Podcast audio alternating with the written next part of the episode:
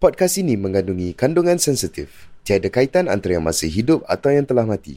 Segala persamaan dengan situasi sebenar atau semasa adalah tidak disengajakan.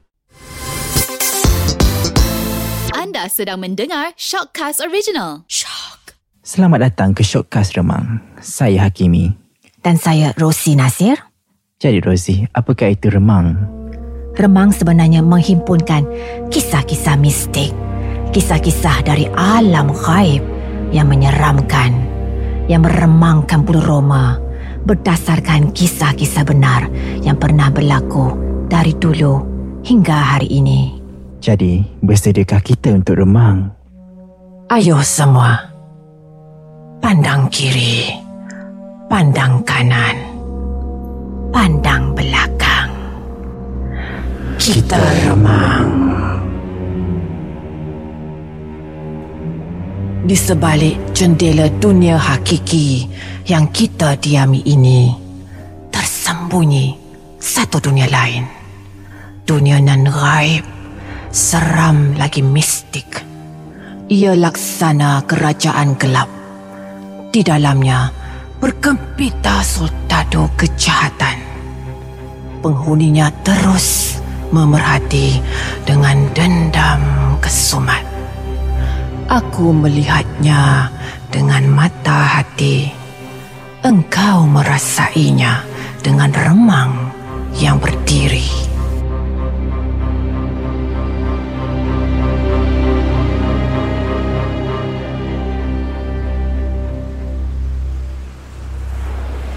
Pak Ngah dan Mak Ngah masih beratur panjang di lobi hotel untuk check-in semasa aku dan sepupu aku, Shina dan Mel terkinja-kinja di tepi pantai Polisen. Cuti sekolah baru saja bermula. Dan kebetulan kami bertiga sedang bercuti pendek.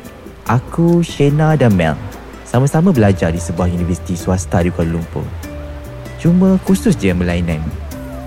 Ah, lega. Finally, we really need this break, man. Mel terloncat-loncat menjerit. Kegembiraan. Shina ketawa sambil menggeling. Lalu, melihat jam tangan. Weh, kita ni belum Zohor lagi eh? Lambat lagi ke Pak Ngan nak check-in tu? Shina tertoleh-toleh ke arah hotel. Macam orang dah ngantuk disuruh bantai, kami segera berlari meninggalkan pantai. Apabila melihat Pak Ngah telah melambai dari jauh manggil kami. Eh, jomlah kita Zohor cepat. Jom, jom, jom, jom, jom, jom. jom. Eh, kan kita nak makan pula lepas tu. Kan lambatlah, cepatlah. Shina membebel lagi. Korang pergilah. Aku off hari ni. Selamba, Mel menjawab tidak berselindung. Aku tunggu korang kat lobby, okay? Kata Mel lagi. Kami mengangguk seraya mengambil kad bilik daripada Pak Ngah. Okey. Uh, nak aku tengok kad ni. Ah, okey okey okey. Rumah nombor 59 cantik lah. Jom, jom, jom, jom, jom. Cepat, cepat, cepat. Eh, angkatlah beg tu. Jom, jom, jom. Kita pergi sekali. Kata Shina sambil menyorong bagasi besar. Aku mengekor dari belakang sambil menarik dua lagi bagasi. Pak Ngah dan Mak Ngah berjalan perlahan-lahan. Pendek kata, hmm, um, jauh lagi perjalanan ni sebenarnya. Biasalah orang pencin, jalan pun relax je lah. Bukan macam kami ni, memanjang macam puting beliung. Unit banglo yang Pak Ngah sewa tiga malam ni memang selesa. Ruangnya jangan ceritalah. Lagi best kerana kolam mandi private tu betul-betul kat sebelah kita orang. Uh, lepas memilih bilik masing-masing, aku segera balik dekat bilik utama untuk ambil wuduk. Aku merata-ratakan wuduk ke mukaku sebanyak tiga kali. Ya Allah, terperanjat aku. Nasib baik aku tak ada sakit jantung. Aku merungut sambil mengurut janda aku yang terperanjat ni. Tapi aku teruskan ambil uduk balik. Ya Robby, kau main main eh Shina eh? Aku jerit selepas selesai melami uduk. Mengena-ngada eh Shina ni? Kau pahal main-main pintu? Macam budak kecil lah kau ni. Dalam hati dah menyumpah dah. Aku apa lagi? Terus je uh, hampas jadah aku ikut, ikut kiblat lah yang dah ada dekat uh, shilling warna hijau atas tu. Sewaktu aku dah mengaupkan tangan aku ke muka Dari pintu bilik yang terbuka luas Aku nampak Mel terlintas Dekat depan bilik tu Mel pula pakai telekong warna putih Eh, tadi dia kata dia cuti Tak boleh semayang Ni ada pula. Bila masa pula dia masuk? Aku tertanya-tanya dalam hati. Uh, Woi Mel. Mel Kau kau cek sejadah ni Kat sini ada satu. Aku memanggil Mel senyap sunyi. Tiba-tiba Buang terbiak betul si Cina ni. Aku merungut dalam hati. Lantas terus menunaikan solat zuhur seorang diri. Selesai je solat Aku boleh gegas ke lobi Kesana aku nampak Shina dan Mel dah bersedia dah. Hmm, Nak tunggu. Sambil, sambil tunggu tu dah membawang lah. Kau kata kau cuti. Aku tanya Mel Dengan jengkel Sambil kami berjalan Seiring ke restoran. Yang ada kat hotel tepi tu? Memanglah, aku ABC. Kan aku dah cakap tadi. Mel Jawab acuh tak acuh je.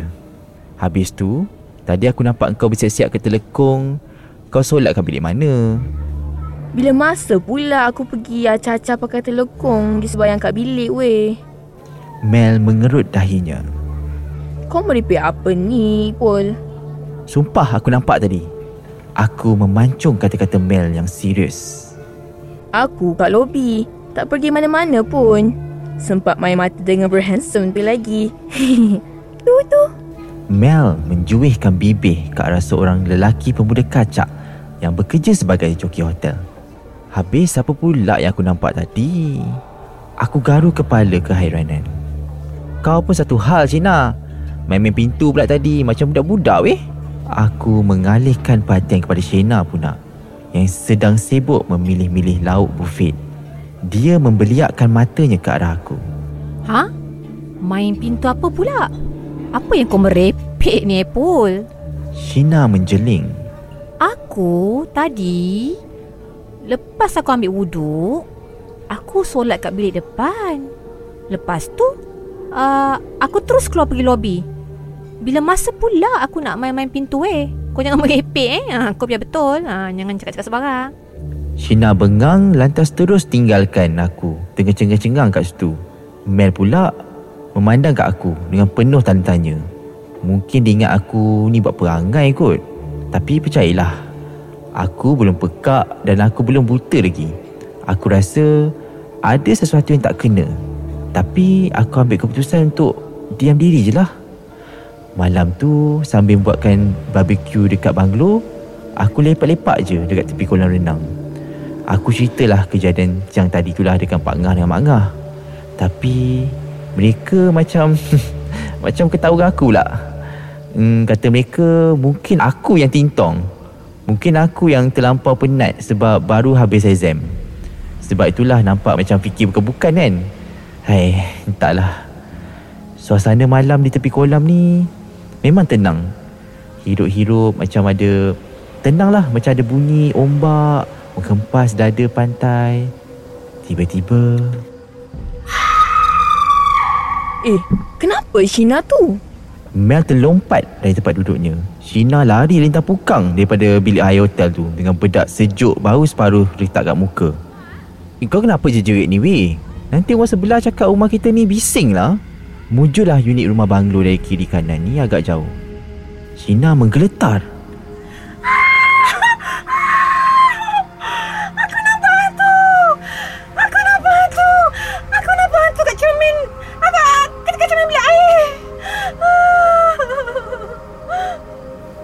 Shina menjerit seperti mahu menangis. Tangannya menunjuk ke arah banglo kami. Hantu mana pula? Muka kau yang macam hantu. Dah macam tepung gomak dah aku tengok. Kalau aku sendiri tak muka aku kat cermin macam tu, aku pun ingat aku hantu. Hmm, kata-kataku disahut hilayan Mel. Sudahlah. Sudahlah. Janganlah marah dia. Shina, Shina. Dah, dah, dah, dah. Pergi ambil uduk. Pergi ambil uduk. Tenangkan diri ya. Malam tu, Shina macam tak nak tidur kat bilik sendiri. Yelah, mungkin takut kot. Dia sanggup tidur berhimpit kat katil Mel. Um, macam mana rupa lembaga yang kau nampak tu? Clear ke? Mel sengaja bertanya. Sebaik saja dia berbaring sebelah Shina. Oh, ya Allah. Lembaga perempuan pakai baju putih. Rambut dia panjang. Muka dia macam sengit sebelah. Sebab pecah. Ujar Shina. Bahagian muka yang sengit tu berdarah-darah. Daging muka dia macam hancur. Kau tahu tak, aku sebenarnya, aku tengah sapu bedak sejuk kat muka aku. Tiba-tiba, dia muncul kat belakang. Siapa tak terpanjat? Mula-mula aku ingatkan bayangan je. Tapi, bila dia sentuh bahu aku, alala. Oh, macam nak pingsan. Eh, ya Allah, ya Allah, ngerinya. Ish, kau ni pun, eh, kau suruh aku cerita ni kenapa pula? Seram dah ni, weh. Shina menggeling-gelingkan kepalanya. Dia cakap apa-apa tak? Mel bertanya lagi. Ish, kau ni, kau apa hal? Kau sengaja nak ejek aku, eh? Dia tak cakap apa-apa lah. Tapi, weh, muka dia, muka marah. Aku tengok dia macam nak cekik aku. Jawab Shina sambil mengusap-ngusap bulu roma yang tegak berdiri. Aku rasa dia marah. Sebab kau pakai bedak sejuk lagi tebal dari dia. Ujar Mel sambil ketawa terbahak-bahak. Hei, weh, tak kelakar kot. Ha, tolong eh. Tak kelakar, tak kelakar. tak. Aku rasalah kan. Dia nak check kot siapa lagi lawa. Kau ke dia? Mel menyambunglah bodohnya lantas menarik selimut. Kami tertidur jua malam tu sambil didodol bunyi ombak yang menghempas pantai.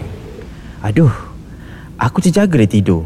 Aku rasa macam betis aku pedih, macam kena gigit kerengga. Cepat-cepat aku bangun, gosok-gosok balik tempat tu. Suasana sekeliling sungguh asing. Ada bunyi-bunyi burung hantu, cengkerik, sahut menyahut. Macam mengejek aku. Gelap, cahaya-cahaya bulan yang menyimbah kat pohon tu dan bentuknya kelihatan menakutkan. Eh, kat mana aku ni? Aku je takut. Tiba ada rasa bau kemenyan. Aku terus berdiri. Ke mana? Pak Ngah ni? Mana Mak Ngah? Kat mana Mel? Kat mana Shina? Kenapa aku boleh berada kat sini? Siapa yang bawa aku ah? Perasaan seram semakin kuat. Mana hotel tempat aku menginap tu? Aku melangkah setapak demi setapak. Dan tiba-tiba aku tersepak satu. Aduh. Ah, sakit ibu jari aku ni. Tuan saja yang tahu. Aku tiba-tiba kenapa ada ja- ada darah dekat ibu jari aku tu. Alangkah terkejutnya, aku tengok aku sepak biji batu nisan yang sudah buruk. Ya Rabbi. Aku pusing belakang. Lutut aku menggeletar. Rupanya aku kat tanah perkuburan. Batu-batu nisan ni semua ni semua terpacak dekat tanah. Ada yang dah sengit, ada yang dah tumbang. Cahaya bulan dekat pokok-pokok tu. Aku rasa macam benda tu sentuh kat tubuh aku.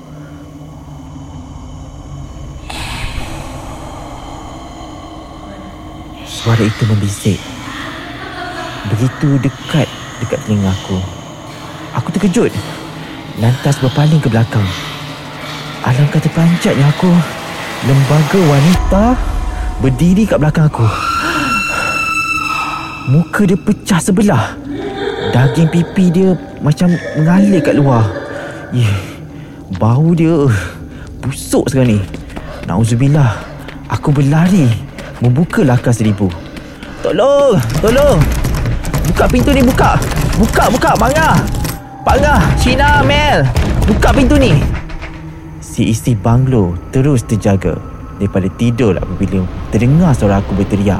Seperti nak roboh rumah tu aku ketuk. Jam sekarang ni dah pukul 5 pagi. Kejap, kejap, kejap, Apple. Kejap, kejap. Aku, aku, aku, aku buka pintu. Tunggu, tunggu, tunggu, tunggu, tunggu. Shina berlari kat pintu utama. Buka je pintu tu, Pak Ngah, Mel, Mak Ngah, Shina terpanjat tengok muka aku pucat. Dengan rambut tercacak. Dengan aku masih lagi baju pagoda masa tu. Seluar katuk, paras lutut, corak bunga-bunga.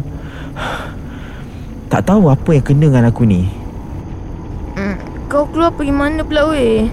Subuh nak balik. Mel menceceh sambil menggosok matanya. Kau pergi mana melayar seorang ni? Mel bertanya lagi. Keheranan. Ha ah. Kau ni kau pergi mana pagi-pagi buta ni weh? Shina melontar pertanyaan serupa. Aku... Aku... Aku cuba menyusun nafas yang terputus-putus. Tak terkeluar mana perginya. Aku terbangun dari tidur. Tiba-tiba, aku ada kat tanah perkuburan. Jawab aku terjungak-jungak. Pak Ngah, Mak Ngah, Shina, Mel terbeliak memandang aku. Astaghfirullahalazim.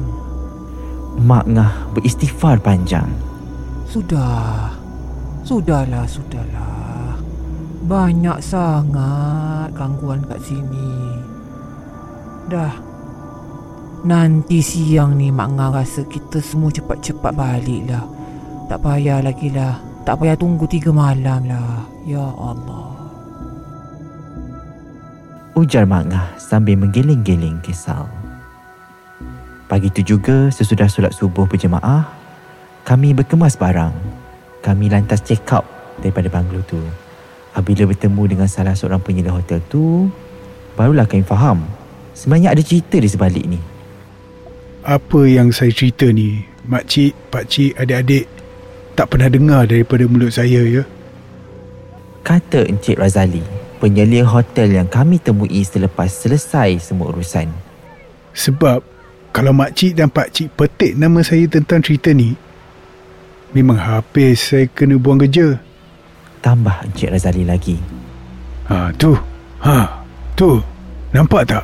Apartmen 35 tingkat yang sebelah lot banglo yang makcik dan pakcik sewa tu?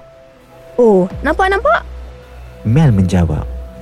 Dua tahun dulu, ada seorang perempuan Melayu dengan teman lakinya pemalam di tingkat 27 apartmen tu. Teman lakinya berbangsa negro. Kabarnya mereka memang asyik masyuk bercinta. Tapi selepas si lelaki dapat tahu teman wanitanya tu hamil, dia tak mau bertanggungjawab. Malah minta si perempuan Melayu tu gugurkan kandungannya. Dah tentulah si perempuan tak mau. Ujar Encik Razali dengan tenang. Kabarnya berlaku pertengkaran di balkoni tingkat 27 tu. Lelaki negro tu memang panas baran. Dengar cerita naik tangan juga bila bertengkar. Akhirnya sekali tak tahu macam mana silapnya.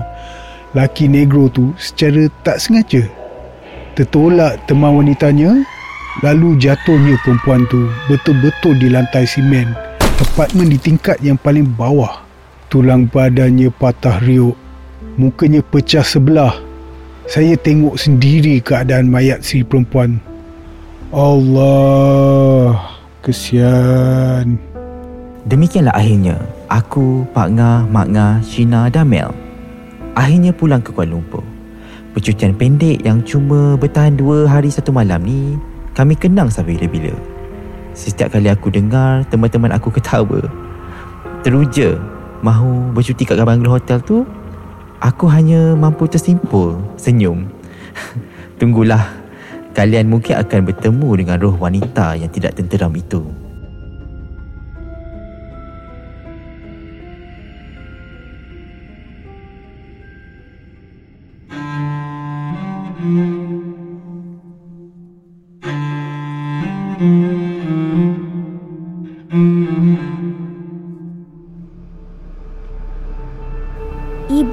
jin dan syaitan sememangnya telah berjanji untuk mengganggu anak-anak Adam. Lalu, bagaimana caranya kita dapat melindungi diri kita daripada gangguan jin dan syaitan? Ayo semua, apa kata kalian mengamalkan doa pendek ini? وحفظا من كل شيطان مارد Doa ini dapat menghindarkan diri anda dan kerabat keluarga anda daripada gangguan makhluk-makhluk halus seperti jin, iblis maupun saka. Ayatnya pendek dan mudah dihafal, yakni daripada surah Al-Safat ayat 7. Anda disarankan supaya membaca ayat ini setiap kali selepas solat atau apabila anda terasa diri tidak berapa sihat. terutamanya kala menjelangnya remang-remang maghrib.